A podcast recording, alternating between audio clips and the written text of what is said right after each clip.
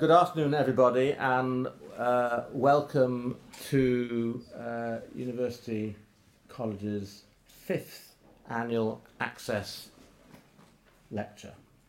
Um, we are really delighted that our lecturer uh, this year is uh, Daphne Koller, who is uh, one of the world's most distinguished and innovative computer scientists.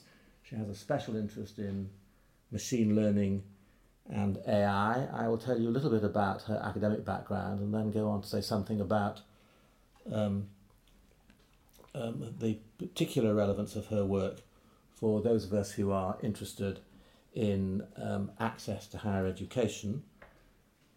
Uh, Professor Koller was educated at the Hebrew University of Jerusalem and at Stanford, where she now holds, although not for much longer, she's just told me, uh, for reasons I will explain, the uh, Rajeev Motwani Chair in the School of uh, Engineering. She has had uh, more prizes and awards than I have got time to uh, list here for, for, uh, for her work, but it includes the MacArthur Foundation Fellowship, the first ACM Infosys Foundation Award, and election to the American Academy of um, Arts and Sciences. In addition to her work in computational biology and computational uh, uh, medicine, uh, Professor has also taken an interest in, and always taken an interest in innovative and inclusive uh, teaching. She founded and led Stanford's uh, summer research experience for computer science undergraduates.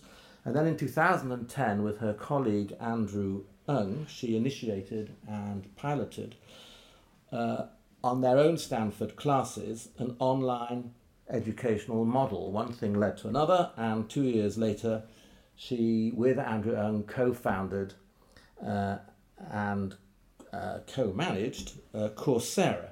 Uh, Coursera offers Stanford courses free to the general public. Uh, these courses included uh, her own on probabilistic graphical models. Using the platform of Coursera, MOOCs, as they are now known, massive online open courses, have been adopted by uh, many other leading universities in the United States and uh, indeed uh, throughout the world. Uh, why is Daphne Koller now, but not for very much longer, the holder of the Distinguished Chair of Engineering at Stanford? And that is because she has taken what must have been a difficult and brave decision to uh, leave formal academia, at least for a few years, in order to concentrate uh, on the development of uh, online uh, education through Coursera um, uh, uh, uh, across the globe. Now, I first met Professor Koller when she spoke at a meeting of UNIV alumni in San Francisco, and I was so impressed and I think it's fair to say entranced by what she had to say about the potential of, of, of MOOCs that I invited her to come to UNIV to give our annual access lecture. I didn't think she'd say yes, but she did say yes, and I'm delighted that she did so.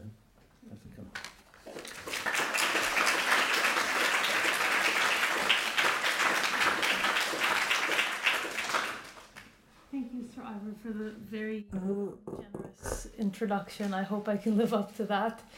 Um, and yes, it was a very difficult decision, but as I hope I'll be able to convince you in this talk, um, I think there is a tremendous and almost unbelievable opportunity for us to make a significant impact in opening up access to education to people everywhere in the world. And it was not an opportunity that I personally felt able to walk away from. So that's kind of what this talk is about. Um, so let me tell you about a little bit about the effort and what we're doing. I hope to leave plenty of time for questions at the end. There's inevitably questions in this lecture. Uh, so the birth of the of this MOOC movement uh, can probably be placed uh, in the fall of 2011 when a group of us at Stanford University, uh, working from uh, work based on technologies that we developed at Stanford over the previous years, launched the first of the massive open online courses. Oh, the lights. I'm sorry. You did tell me and I forgot. um, launched the first of the MOOCs, Massive Open Online Courses. These were three graduate courses in computer science um, that we decided to make available to everyone around the world to take for free. Um, these were pretty advanced topics, so we expected an enrollment of maybe a few thousand students in each of those courses, but within a matter of weeks, each of those courses had an enrollment of 100,000 students or more. Now, the number 100,000 is difficult to put in perspective in an academic environment, so in order to make it concrete, um, let me give an example. The largest of these courses, as offered at Stanford, is considered one of those large um, lecture courses um, that everyone loves to criticize. Um, it has an enrollment of 400 students every time it's offered. In order to reach that same enrollment, um, that the big open course had by teaching the Stanford course. My colleague Andrew, who teaches that machine learning course, would have to te- would have had to teach it for 250 years. Now, that number by itself is significant, but I think even more significant is the fact that by doing so, he would have reached 250 generations of highly privileged Stanford students, as opposed to the students from every country, every age group, and every walk of life that he was able to reach by offering it to everyone for free via the internet. So that um, that moment really gave us all pause for thought because it was clear that there was an opportunity here to affect massive change in the world by making by using the scalability of digital technology to offer education at what is effectively a zero marginal cost per student. And that opportunity was too large to pass up, and so in January of 2012, we spun this out from Stanford as a separate effort um, in order to allow multiple top universities to offer free classes to everyone around the world.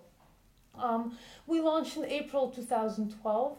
Uh, we had um, four university partners Stanford, Princeton, University of Pennsylvania, and University of Michigan. Uh, we had 200,000 students left over from the Stanford courses in the fall and uh, 37 courses. So um, that was April 2012, just a little over two years ago. So fast forward two years, and this is approximately where we are today. Um, this is a pretty recent screenshot. Um, you can see that we now have over 8 million learners from, I think, every single country around the world, with the exception of North Korea.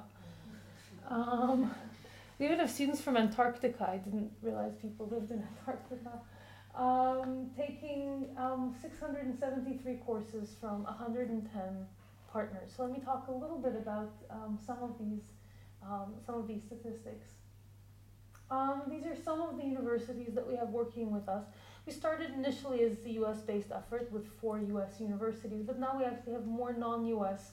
than we do U.S. partners. We have uh, some of the top leading universities from um, the US, uh, besides the ones you've heard Yale, Columbia, Chicago, UCSF, Johns Hopkins, Duke, and many others, but also, as you can see, some of the world's top universities outside of the United States. So here in the UK, we have the University of Edinburgh, the University of London, and the University of Manchester. Uh, but we also have EPFL in Switzerland, um, uh, Melbourne in Australia, the National University of Singapore, Peking University, National Taiwan University, and many, many others. So, yeah. Um, the courses started out primarily as computer science courses, but again, we have since moved significantly away from that. You can see courses here uh, in every discipline. There's uh, two from Edinburgh up at the top there, one on e-learning, digital cultures, introduction to philosophy, uh, business, business course, multiple business courses, photography, uh, astrobiology, um, many, many others. So basically you can see a distribution of the disciplines over there. Um, they don't total 100 because courses are listed a lot in multiple disciplines. Many of our courses are actually interdisciplinary. Um, one category of courses that we're particularly proud of and that I wanted to highlight, especially in the context of this Access lecture, is intended to address the often asked question, which is in many parts of the world, higher education is not where the problem begins. It begins a lot earlier in primary and secondary education. So, what are you doing to address that problem? Now, we don't believe that the kind of technology that we have is the right way to teach a seven year old how to read or a five year old how to sit still and pay attention. For that, you need a teacher. But in many parts of the world, there is a huge lack of qualified teachers. In order to address the, um, the uh, Millennium Development Goals of the United Nations of putting every, every child in primary school in school, sorry, every child of primary school age into a school, two million teachers would have to be trained. Now, there's no way to address that in the two and a half years that we have remaining for the Millennium Development Goals using traditional techniques. And so, in, a way, in our attempt to help address this problem, we've worked with a number of organizations, including the Commonwealth Education Trust here in the UK, to prepare a very broad curriculum of teacher training materials that are intended to help train teachers and make them better at teaching our children. And we currently have, I think, about 50 courses in this category, um, and many teachers have been using it help hone their skills. So um, let's talk a little bit about the sort of a few, a few summary statistics before we move on to the next part of the talk. So there's been over 10,000 years of videos watched by our learners in the last two years. Over 44 million quizzes have been submitted. Over 4 million peer graded assessments, which are these much deeper essay questions, design questions, and so on and so forth. And over one and a quarter million courses have been completed by our learners. So, um, I recently joined um, Chief Executive Officer Rick Levin, who was for 20 years the president of Yale and one of the most recognized uh, presidents in the last 50 years. Um, thinks that what we're doing is really expanding the mission of the world's great universities. When you think about what a traditional view of the mission of the university is, you usually hear two answers. Um, it's to advance knowledge through research and to disseminate that knowledge via publication and teaching. Most great research universities define their mission via these two prongs. Um, Rick argues that um, in a few years, the, the value of a research university will be measured with a third prong, which is to affect global impact via teaching at scale. And universities will be evaluated on their success in that third prong as much as on the first two. So I'm going to have, with that introduction, the remainder of the talk is going to have three parts. How, who, and why. The how is what these courses are and how they do their job. The who is what is the population, who are the learners, and the why is a reminder of why we're doing this. So the how is first of all, what are these courses like on the inside? So the primary modality that we use is video-based instruction. It makes the instructor come to life. It creates a personal connection between the instructor and the student, even at the kinds of scales that we're talking about, much more than a pure text modality. However, we didn't want to make this the long video lecture captures that are standard in online materials, but rather these are short, to the point video chunks of about 8 to 10 minutes. And even within those 8 to 10 minutes, there is the interactivity between the learner and the material. So let me show you what that looks like. I'm hoping the video works because it's not my laptop. So this is one of the videos. It's from the University of Michigan. It's one of the styles that are used. There are many styles. You can choose lecturing, writing on a tablet. When the video pauses at the yellow notch, the learners get asked a question. They answer the question, are immediately told whether they're right or wrong, and have a chance to try again. Now, this is the kind of interaction that we would have in a really good lecture class um, when, the, when the instructor pauses and asks the students questions. But in a large lecture hall, at least speaking from my own experience, what usually happens is that 80% of the students are still scribbling the last thing I said. And then there's the smarty pants in the front row who answers the question. Usually it's ex- always the same guy. And he answers the question before pretty much anyone else has had a chance to realize that a question had been asked, and then the class moves on. Here, every single learner has a chance to engage with the material and see whether they're following or not, and that significantly enhances the retention and the engagement with the material. And people have used these in video quizzes in a whole variety of interesting ways. So this, for example, is from Dan Ariely, who's a very renowned uh, pop scientist, um, appeared in the New York Times and many other places, who taught a class called The Beginner's Guide to Irrational Behavior.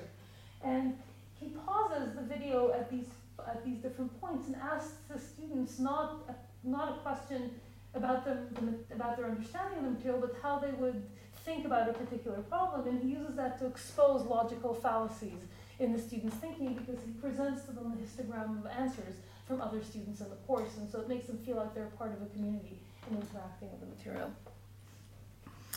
Now, of course, these little baby questions inside the uh, videos is not where the meaningful learning happens. As educators, we all know that for students to learn, they need to engage actively with the material, and so for that, there's homework every week. Now, of course, the problem with homework is that how do you grade the work of 100,000 students if you don't have 5,000 teaching assistants? And so we've taken two different strategies to um, make it, to making this feasible. Both of them are strategies for um, grading at scale. The first is having the computer do the hard work for you. And fortunately, at this point, we have enough of an infrastructure that computers can actually grade a fairly broad array of different types of work. So in addition to the usual multiple choice questions. There's also the short answer questions like we saw in the video. Um, you can grade anything that produces a structured output. It can be a computer program, a computer model, or an Excel spreadsheet. Um, you can also grade math expressions based not on syntactic identity, but rather on semantic equivalence, so that if the correct answer is x squared over 2, the computer will recognize 0.5 times x times x as the correct answer without being told, giving, making it much easier for instructors to, to ask open-ended math questions. Now, it turns out that instructors have been really quite successful at, um, at leveraging this technology for really innovative forms of teaching. So this is one of my favorite examples, but there are many others. Uh, Professor Mike Schatz from Georgia Tech taught a class called Introductory Physics 1 with Laboratory. Now, how do you teach a lab class when half of your when half of your students are in countries like uh, Ghana and Bangladesh and India and they don't have access to an actual lab? So what Mike did is he had the students perform the experiment using objects that are found in their own environments, balls and tables and so on and so forth. But that, of course, leaves the question of how do you grade the correctness of an experiment when you have no idea what the mass of the ball was or the friction coefficient on the table. And so what Mike did is he developed image processing software where the students um, filmed the experiment using their cell phone camera. And then, I don't know if you can see those little red dots where the ball is being tracked. And so he computes accelerations and velocities and so on, uses that as ground truth to evaluate the correctness of the student's measurement and the correctness of their experiment. Now, the interesting thing about this, and I'll come back to this a little bit later, um, is that Mike's students at Georgia Tech found out about this, and they have access to world-class experimental lab facilities, but they said we also want to do our experiments in basketball courts and other places. And so now Mike's students are not going into the lab to do their experiments, they're doing it in the real world and engaging much more deeply with the material, and then they're coming to class and actually discussing the experiments with their fellow students in a much more interactive way. And Mike says that basically these dull cookbook instructional labs really discourage and bore vast numbers of students, and this is a much more engaging approach to um, even for students with the privilege of having access to lab. Now, the nice thing about auto grading is that it's not simply an, ask an inter, um, an intervention that allows grading at scale. It also has pedagogical benefits. Um, and primarily, it allows the student to get feedback about the correctness of their work not three weeks later when the TA has or the tutor has had a chance to grade the work, but immediately as soon as they submit it. And furthermore, because computers don't get tired of grading again and again, they have the opportunity to resubmit the same work and see if they get it better after having been given that kind of feedback. And so um, this really encourages in the student um, a mastery learning approach, which is kind of like what you see in a computer game, where if you die on level three, you immediately start the game because you from from the beginning because you think you can do better this time. We see that behavior in um, in the students here, where the further away the student is from getting the right answer, the more likely they are to resubmit the quiz. Um, and that has benefits not just in getting the right answer to this quiz, but we've done pretty detailed analytics that show that students who engage in this mastery-based learning also end up doing better on subsequent assignments and on the final exam. And so this is an intervention that has its own benefits. Now, one important aspect of at scale um, grading, or the ability to collect and assess work at scale, is that it also provides an incredibly valuable perspective on the course itself and what's working and what's not.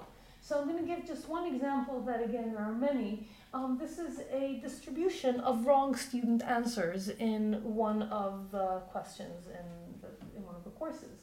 Um, so each little cross is a one-off wrong answer. But the big crosses, like the one in the top left, is where 2,000 students made the exact same mistake. Now, if two students in a class of 100 make the same mistake, you'd never notice. But when it's 200 students making the same, 2,000 students making the same mistake, it kind of jumps out at you.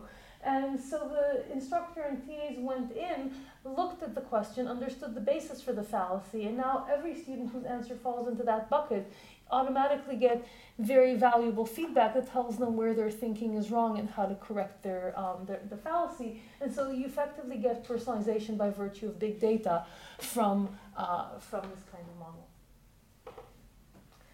Another aspect of big data, which is something that's emerged uh, to us unexpectedly, is uh, that it opens up new research opportunities, not just on education, but in a whole variety of other disciplines.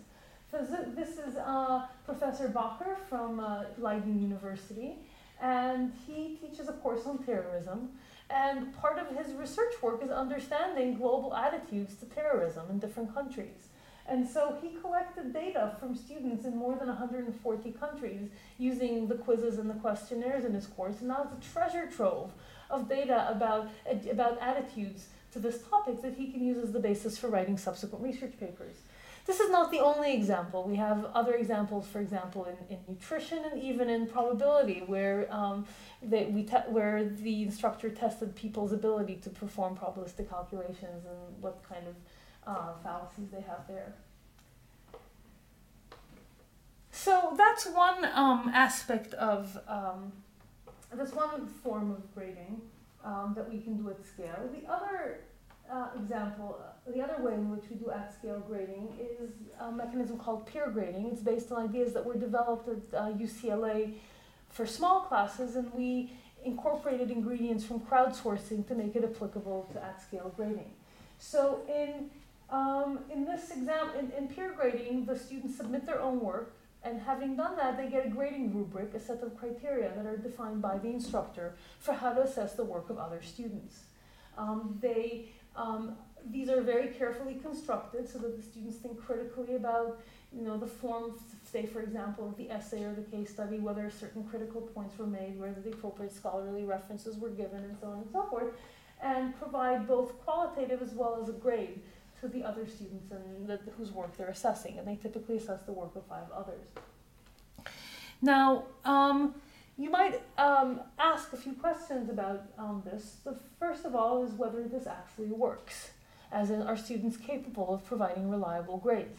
So in this experiment, again followed by a number of others that have made the same point, uh, Professor Mitch Duneier from Princeton uh, had his TAs grade independently um, the several thousand final uh, uh essays in his uh, sociology course. Um, these are three essay questions, and what you can see here is a very strong correlation between the TA assigned score on the x-axis and the peer score on the y-axis, suggesting that when the grade rubric is well defined, um, these actually give reliable answers. Um, now, the other nice aspect of peer grading is that it allows us to do at scale the kind of experiential learning that you would think could only be done in small scale classes with very detailed instructor involvement. So here is an example of what is typically a very small course taught at um, Wharton Business School at the University of Pennsylvania. It's a design course. Um, it's really an eight week project class where the students submit, first of all, a problem specification and a concept, a prototype, and finally an artifact. Um, here they um, the instructor used peer grading as opposed to instructor feedback for, um, for these students. And so by the time the course had ended, each student got eight weeks worth of feedback times five, so 40 pieces of feedback from other students in the class, which really helped provide them very in-depth and, and very broad spectrum of feedback, giving rise to some very creative designs that um, the instructor, Karl Ulrich, tells me are the best ones are as good as what he sees in his Wharton class. The other thing we hear from Karl and others is that the students tell them, tell the instructors, that they find the grading process itself to be as valuable or maybe even more valuable than doing the work themselves. Because the process of thinking critically about what makes for a good piece of work and a not so good piece of work really helps teach them both critical assessment skills as well as what they might have done better in their own work. And so it's a really valuable pedagogical experience for them as well. Um, and this really um, opens the door to, I think, projects that are pretty special. And so I'd like to end this um, this particular segment on assessment with um, with one final example. Uh, this is an interesting course because um, it's uh, taught by Professor Scott Plous at Wesleyan, which is a small liberal arts college in the United States, typically with very small classes, uh, maybe a dozen students in a class. Um, this class, taught by Professor Scott Plous, was the single largest MOOC ever offered. It had an enrollment of 250,000 students. Now, this is not a you know programming class. This is a class on social psychology, um, which actually highlights the fact that many of our mo- more popular classes are actually in the arts and the humanities and in the social sciences, which we consider to be a, a, an amazing and wonderful thing. Um, the final project in the course was called the Day of Compassion. Um, students in the class had to live 24 hours ver- embodying the virtue of compassion, analyze the results, their experiences using the techniques taught in the course, and write up the results, which were graded via peer grading. Several thousand students completed the final project. Um, 700 got a perfect score. One of those, the, the, the, the ones that got a perfect score were voted on by other students in the class, and the grand prize winner by uh, this Indian physician called Balesh Jindal um, she got to go to Stanford to meet the Dalai Lama. Um, and let me tell you about her project and remem- remembering that it's one of several hundred that got a perfect score. Balesh decided she wanted to do something about the problem of, uh, of sexual violence against girls and women in India, a very prevalent problem.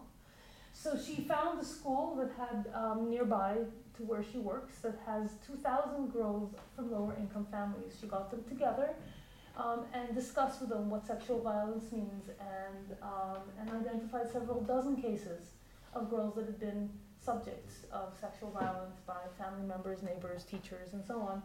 Um, and she's now offering these girls and their mothers pro bono consulting at her clinic on an ongoing basis, as well as convince several other of her physician friends to do the same for other girls' schools in India.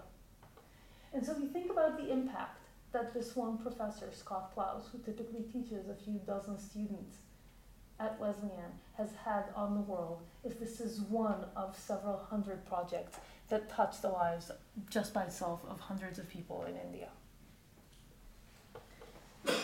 So, the last um, part of this section is what happens at the end of the course if you successfully complete all of the work and what we've put in place is a mechanism called a verified certificate, so the students who successfully complete the course and identity verify themselves are able to earn that certificate, which again, as we'll see in the very last section of the, of the lecture, um, allows them, opens the opportunity often to career paths that would otherwise be closed to them. Now, I'm highlighting this one for two other reasons as well. Uh, one which I'll talk about in a few minutes, and the second is that it's also our path to sustainability as an enterprise. This is completely optional. The courses are still free, but students who elect to get these verified certificates pay a modest amount of about $50 for having their identity verified. Um, that $50 is a very small fee compared to what tuition for most courses would cost. Um, and, and again, it's completely optional, and furthermore, we have a financial aid option for students who can't afford it. But we believe that this will be enough, we hope, to make us sustainable and allow us to continue free, to offer free education. So, um, moving on to the second part of the talk, which is the who. Who are the students that, um, that we're currently serving? So, this is a high level set of statistics. So, first of all, um, about 15, only about 15% of our learners are currently enrolled in undergraduate degree programs, and they're by and large using it as a supplement to their um, to their courses in cases where the instruction that they're getting is not of the quality that they would like it to be.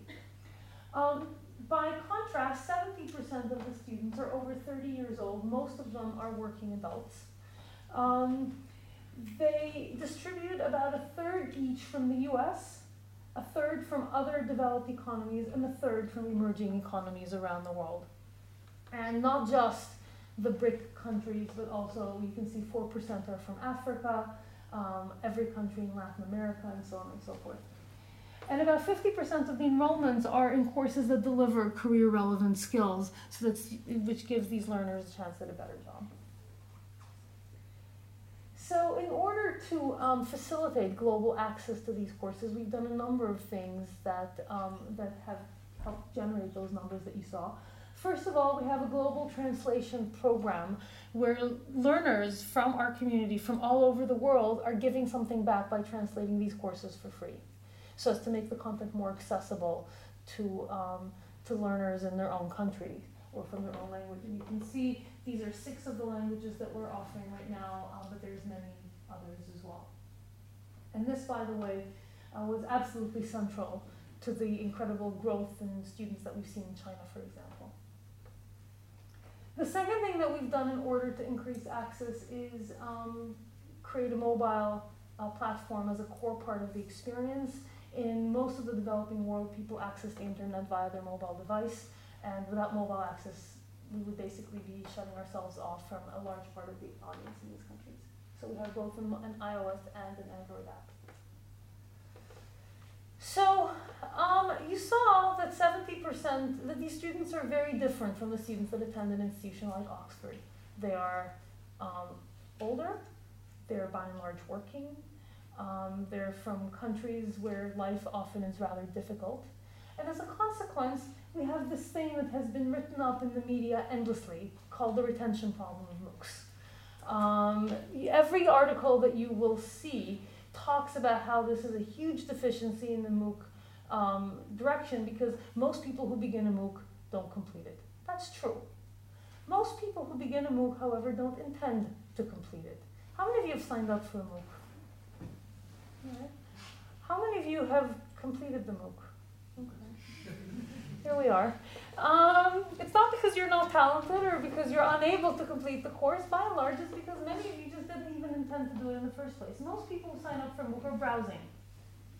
They're trying to figure out what this MOOC thing is all about, or maybe they want to know what that astrobiology thing is about. And then they um, come in and they realize that astrobiology is actually a real serious scientific topic and it's not about UFOs they, which by the way is a comment I've heard, um, they drop out. Um, and so the question isn't how many people, and then by the way, a few people, uh, sorry, quite a large number of people who, who stick with the MOOC don't submit even a single homework because that's not where their head is at. They are effectively auditors. They, they're treating this like a, like an iTunes U or a, or a PBS document, or BBC documentary. So I think the real question is of the people who intend to complete a MOOC, how many of them do so? And so here's one way of looking at that. Um, here's the average completion rates of different populations. These are the people overall, and you can see it's about 5%, which is the numbers that we hear quoted in the media. Of the people who say maybe about two or three weeks into the course that they intend to complete the course, that's after they realize that it's not about UFOs. Um, you can see that about 66% of learn, uh, sorry, yeah, 63% of the learners at that stage end up completing the MOOC. If they furthermore put that little bit of skin in the game, the $50 that is required in order to um, get the verified certificate, among those learners, the completion rates get close to 90%. So I think it's important to calibrate our expectations to the question of intent, which is not an issue in your traditional college class where everybody who signs up for a class intends to complete it. But there's also other ways of increasing retention that are um, important and that we're trying to leverage. So here's an interesting experiment that really inspired us um, from a group in Ohio, um, which was created by this woman called Sharon Watkins, standing at the top left.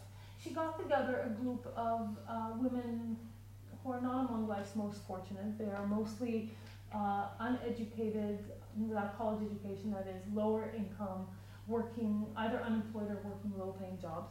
She got 10 of them together and they decided they were going to take a class um, facilitated by Sharon, but uh, Sharon is not an expert in the discipline. It's a, it's a school from the Darden Business School at the University of Virginia. The 10 of them got together, took the class, and nine of them completed the class, um, and six of them passed an MBA level final exam. Two of them went on to get jobs on the strength of having completed this class. Now, these completion rates are very unusual, and certainly for a population that comes in relatively ill prepared.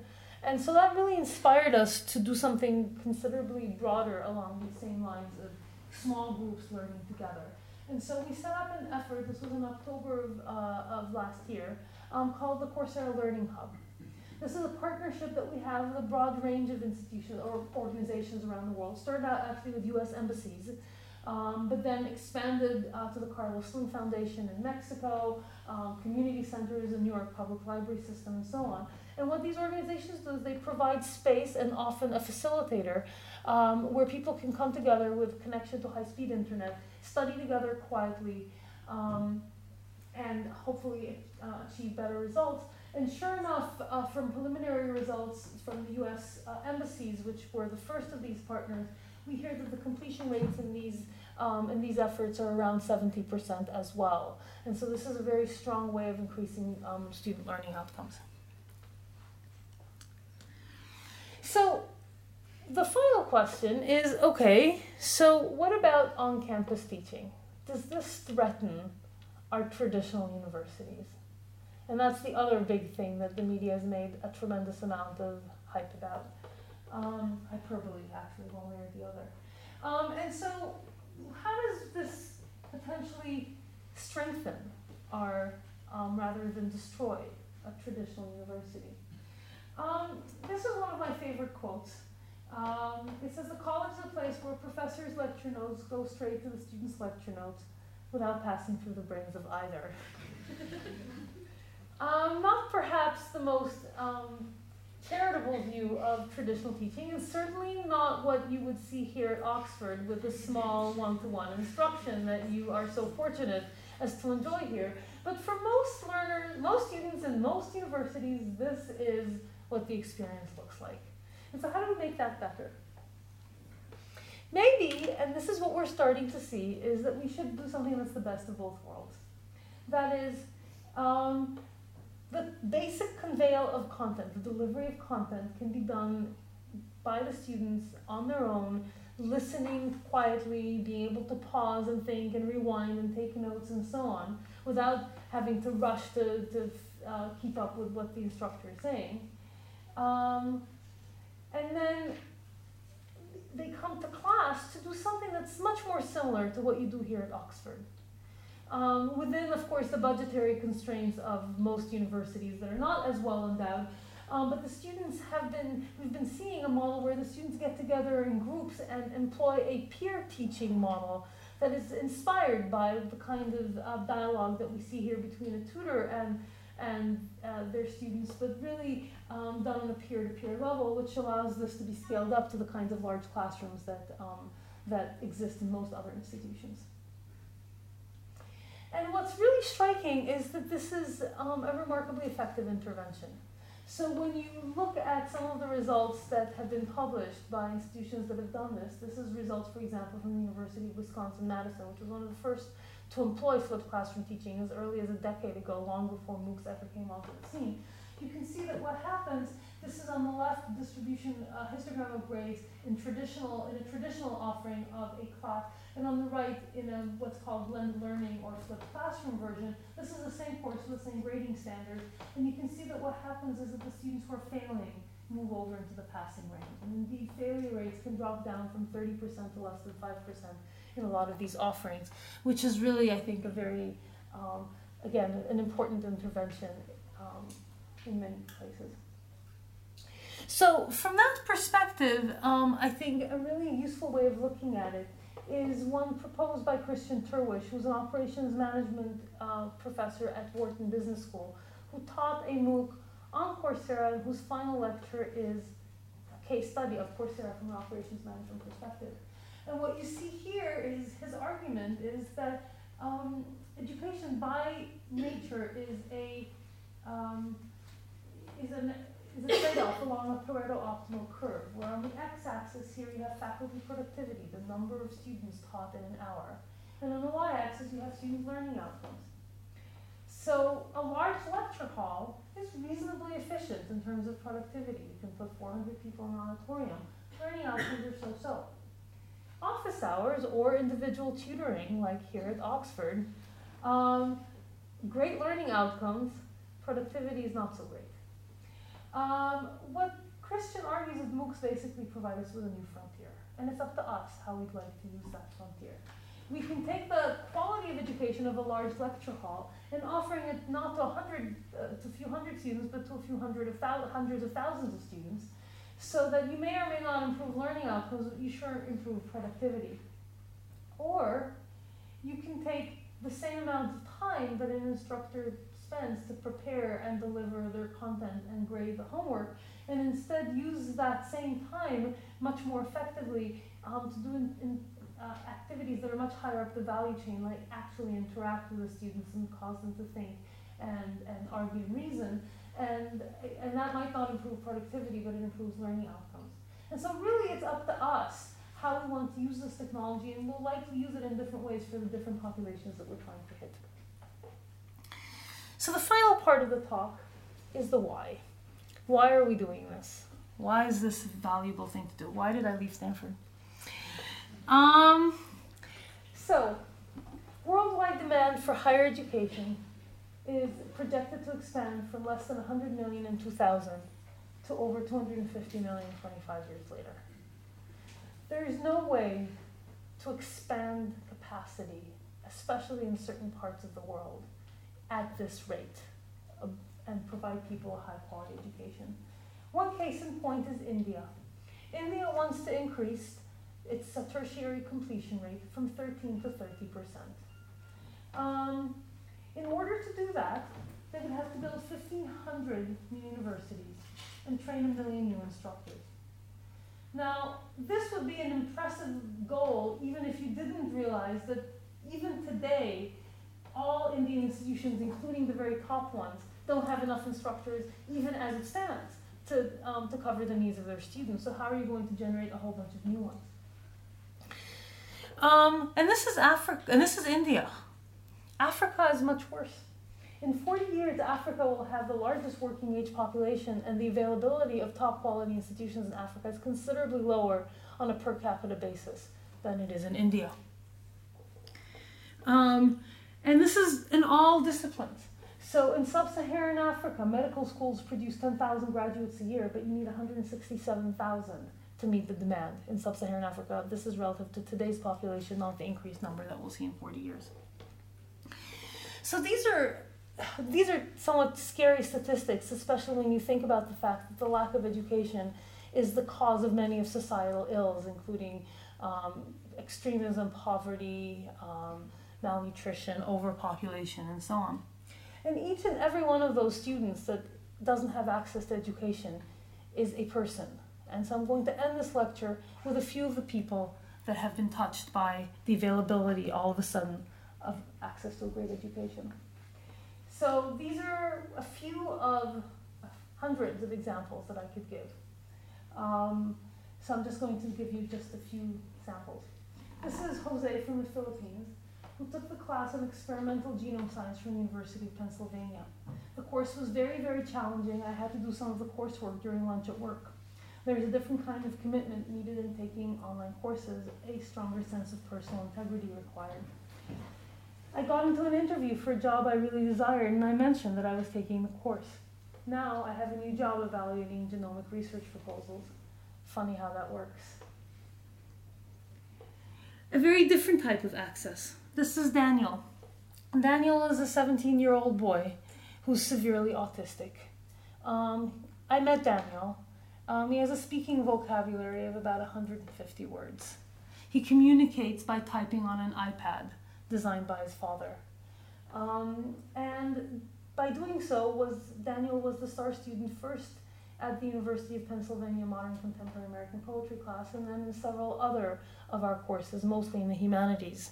Um, Daniel says that uh, I grew a lot from answering the, the quizzes and wrestling with the complex essay grading rubrics that we're not only allowing autistic people to learn, but actually diminishing the severity of the illness itself. And to that point, Daniel has just been admitted into the University of Pennsylvania Young Scholars Program this summer, where he's going to be taking his first face to face class ever. This is one that I um, that came in about six months ago, and as you'll see, it has particular relevance in the current context. Um, this is anonymous, so we don't know where where this is from um, or who it is. I'm just going to read it out. Two years ago, I felt incredibly miserable. I'm coming from a traditional family, so I married young, and all my life I was either pregnant, breastfeeding, or both. I knew that I'm talented, but all I had in life was cleaning, feeding, cleaning, feeding, working part time. I wanted very much to study like my classmates, but it was very hard to find time. I started and left, started and left. I was deeply depressed, and there was a moment when I tried to kill myself. Though humans are very tenacious of life, and I survived. At that time, I found Coursera, my first course called Game Theory, expelled the depression and desire to die once and forever. I feel happy and I enjoy my life and my family much more.